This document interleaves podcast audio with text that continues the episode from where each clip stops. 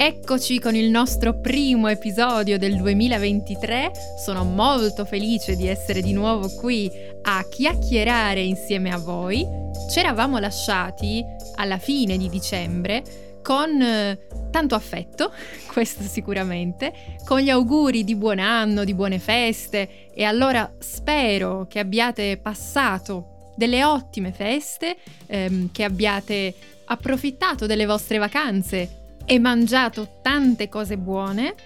Io oggi sono prontissima ad iniziare il nuovo anno insieme a voi e visto che arriviamo da un periodo in cui ci siamo riposati, chi più, chi meno, ed è il momento di ricominciare l'anno insieme, ho pensato che abbiamo bisogno di una mm, cosa che noi in italiano chiamiamo botta di vita.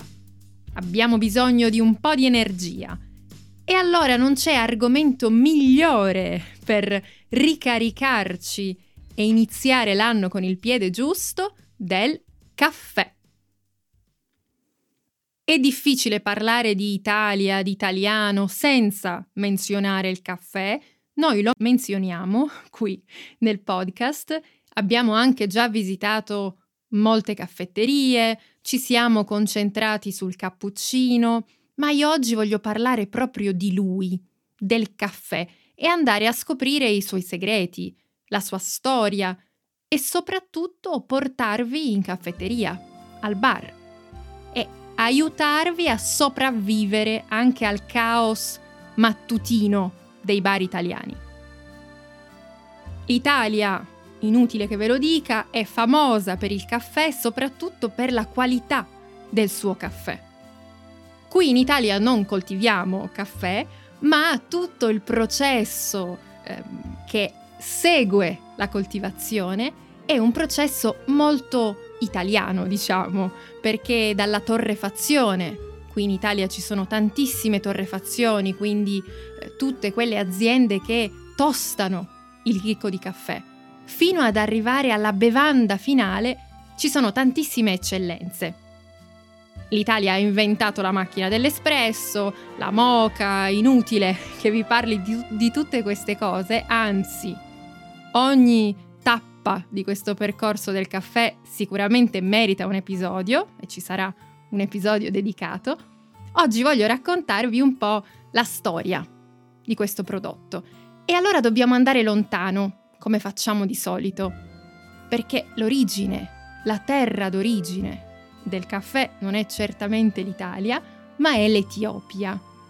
Oggi voglio menzionare l'Etiopia e parlarvi dell'Etiopia anche perché è un paese a cui sono molto legata, perché sono stata molte volte in Etiopia, ve l'ho già detto in altri episodi, e ho avuto la fortuna di partecipare al momento del caffè, al rito del caffè etiope, con colleghi e amici. Ed è stata una cosa per me sorprendente. Immaginate quando passate una vita a credere che una cosa sia in un certo modo e quindi siete abituati alla moca, all'espresso. Immaginate che bellezza quando vi trovate a partecipare ad un'esperienza completamente nuova che ha come protagonista proprio il caffè, una cosa così vicino a voi prima di andare in una caffetteria italiana allora dobbiamo partecipare per forza al rito del caffè e allora vi racconto un pochino come funziona. Eh, quando sono stata a casa di amici etiopi ehm, si serve il caffè in delle tazze colme, quindi piene di caffè, il caffè è molto caldo, molto forte anche. Io sono rimasta sorpresissima, anzi sono stata l'ultima a finire questo caffè perché in Etiopia si beve molto rapidamente e molto caldo e in più, cosa ancora più bella, viene servito con i popcorn. Quindi quando voi vi sedete, vi portano il caffè caldissimo che è stato preparato proprio sul fuoco, insieme al caffè arrivano anche i popcorn. E poi se io penso al rito del caffè etiope riesco a sentire anche i profumi perché vengono bruciate delle erbe, l'atmosfera diventa davvero unica. E allora se siete delle, degli appassionati di questa bevanda, una volta nella vita dovete per forza provare il rito del caffè etiope. E allora torniamo in Italia, abbiamo reso omaggio alla patria del caffè, ma ora vediamo questo chicco che arrivi dall'Etiopia, dall'India, dal Brasile, dalla Colombia. Nel momento in cui arriva in Italia, cosa gli succede? Sicuramente passa per il processo della torrefazione, quindi viene tostato, viene riscaldato e poi dipende può seguire il percorso del caffè casalingo e quindi andare a prepararsi per essere bevuto in una moca oppure può andare in una caffetteria tra le mani di un barista, una barista piena d'esperienza che ci prepara una bevanda deliziosa. Ma come siamo arrivati fino a qui? Perché in Italia amiamo così tanto il caffè, tanto da inventarci tutti questi modi per berlo, c'è anche la caffettiera napoletana, ad esempio. Eh, possiamo dire che lo adoriamo questo caffè. Dovete sapere che è arrivato qui in Italia nel 500, nel 1500 e non è stato amore a prima vista, anzi, quasi. Perché quando le persone hanno iniziato ad assaggiarlo, ha creato un po' di perplessità perché era una bevanda particolarmente forte, che dava appunto così tanta energia. Tanto che il clero, quindi tutto il mondo della Chiesa cattolica, ha chiesto al Papa di renderlo fuori legge. Cioè queste persone sono andate dal Papa e gli hanno detto guarda che questa bevanda non può essere legale, ha qualcosa di strano. E allora il Papa ha detto, sì, vabbè, fatemela assaggiare, vediamo qual è il problema di questa bevanda. E l'ha assaggiata. L'ha assaggiata e si è fatto conquistare anche lui, perché a quel punto il Papa ha detto, questa bevanda del diavolo è così buona che dovremmo battezzarla. Per la cronaca, il papa che salvò il caffè si chiamava Clemente VIII. E ora che sappiamo che questa bevanda non è una bevanda del diavolo, non è una bevanda fuori legge, ma possiamo berla come più ci piace, come e quando più ci piace, entriamo in caffetteria? Andiamo insieme a vedere che cosa dobbiamo aspettarci da un buon caffè. Prima sorseggiamo un caffè con calma, poi passiamo al momento critico, tra le nove e mezza e dieci e mezza del mattino, e vi spiego cosa dovete fare per sopravvivere. Ma quando voi ehm, chiedete un caffè, ordinate un caffè, dovete fare attenzione ad alcune cose per capire se è proprio un vero espresso. Prima di tutto il profumo. Deve avere questo profumo dolce, intenso e anche un po' aromatico. Poi dobbiamo fare attenzione al colore. Il colore è fondamentale.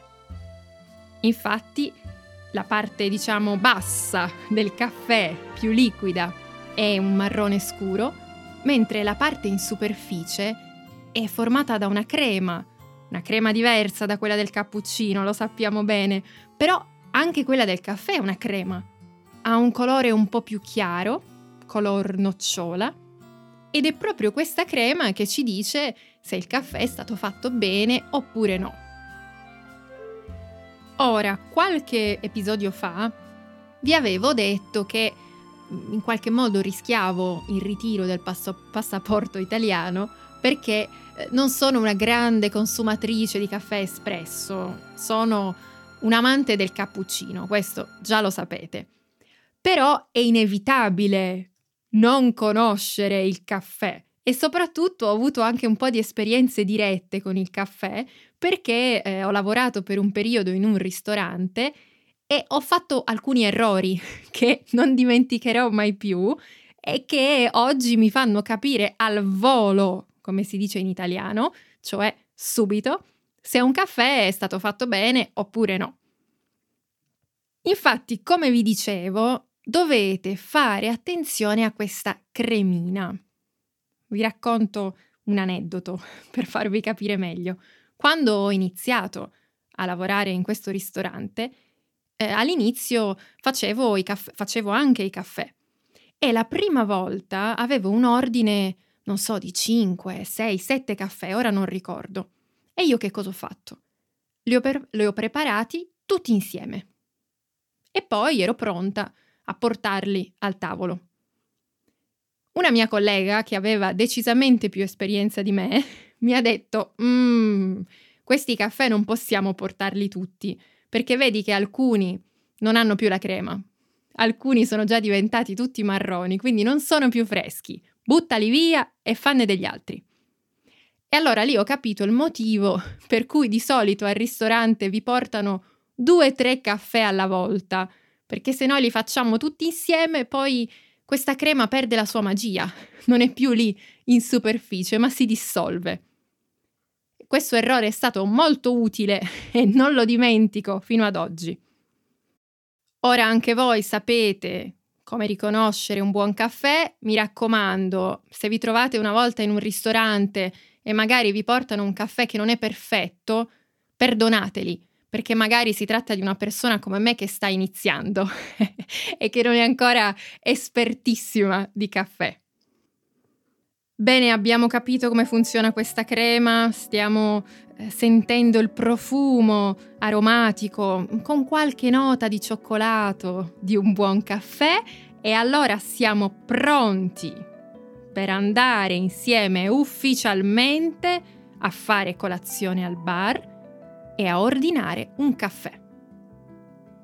Sapete che ci sono tanti tipi di caffè, gli italiani adorano cambiare tipo di caffè, cambiare ordine, cioè una volta chiedono un caffè macchiato, un caffè lungo in tazza grande, un caffè lungo in tazza piccola, un caffè al vetro. Questo è un po' di anni che c'è questa moda del caffè al vetro che sarebbe un caffè normale in una tazzina che non è di ceramica ma è di vetro. Insomma, se voi vi trovate in un bar, in una caffetteria, potrete sentire tutti questi ordini un po' particolari. E di solito nei film, nei film che rappresentano l'Italia, vedo sempre queste scene di bar estremamente affollati, con tante persone che urlano e c'è sempre una persona straniera che non sa bene come fare, come sopravvivere appunto a questo caos. Io per prima cosa voglio dirvi che non è sempre così. A volte è così però. Se noi andiamo in un bar molto frequentato tra le 8, 8 e mezza fino alle 9 e mezza del mattino, sicuramente c'è molto movimento, molta energia e può succedere di sentirsi un po' sotto pressione, si arriva in questo bar, vi immagino appena arrivati in Italia, non sapete bene come funziona e cosa potete dire se vi sembra che tutti vi stiano mettendo fretta.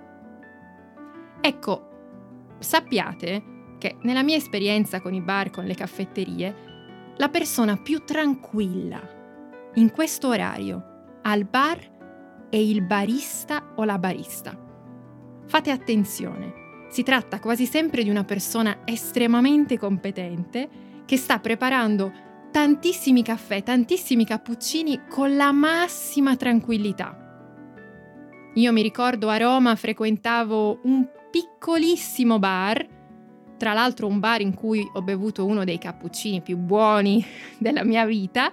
C'era un barista che si chiamava Daniele, non so se è ancora in questo bar, e questo barista aveva tantissime persone di fronte a lui, tantissimi ordini, tantissime persone che dicevano cappuccino, caffè, ehm, latte macchiato. E lui con un'estrema tranquillità ti serviva questo cappuccino meraviglioso, questo caffè meraviglioso. E io mi chiedevo, ma come fa a non essere stressato? Eppure non era stressato. Ora, tutto questo per dirvi che non c'è bisogno di andare al bancone a fare un ordine con tantissima fretta, in preda all'ansia. Se non avete ancora deciso, se avete di fronte a voi tantissime opzioni di cornetti, oppure volete prima vedere eh, com'è un latte macchiato, come viene servito, volete farvi un'idea, potete sempre usare la frase ci penso un attimo solo un attimo. Oppure ci sto ancora pensando.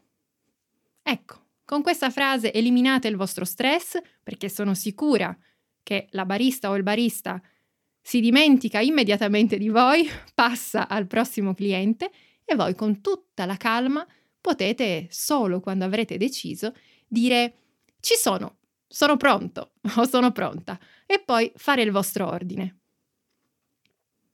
Quindi avete capito, io vi voglio belli calmi nelle caffetterie italiane. io sono paladina della calma e del relax dentro le caffetterie. Per me è impensabile bere un caffè in piedi in due secondi. Io mi voglio sedere, voglio rilassarmi e spero possiate farlo anche voi. Io personalmente uso ancora un altro accorgimento, vado molto presto al bar e vi assicuro che non trovate questo caos e trovate anche i cornetti più buoni, perché sono appena stati sfornati. Avete capito? Ogni scusa è buona per parlare di cornetti, vi stavo parlando del caffè e già sono passata alla pasticceria. Ma insomma, spero eh, vi sia piaciuto questo viaggio in questa bevanda sì è italiana perché è famosa la qualità del caffè italiano, ma è una bevanda internazionale. Non vedo l'ora di eh, saperne di più anche su altre tradizioni legate al caffè. Come vi ho detto, conosco quella etiope, ma è sempre una grande felicità scoprire le altre tradizioni, come quella ad esempio brasiliana. Ho bevuto anche molto caffè brasiliano e, di nuovo per la cronaca, mi piace molto. Noi oggi terminiamo qui. Vi do appuntamento al prossimo episodio. Vi ricordo che, come al solito, la trascrizione di questo podcast la trovate su Patreon. Nella descrizione vi metto direttamente il link. Vi dico anche che ci aspetta un anno meraviglioso con tante cose da fare insieme, faremo tanti viaggi, tante avventure, non vedo l'ora di condividerle con voi. Per ora io vi mando un grande abbraccio, ciao e tante belle cose.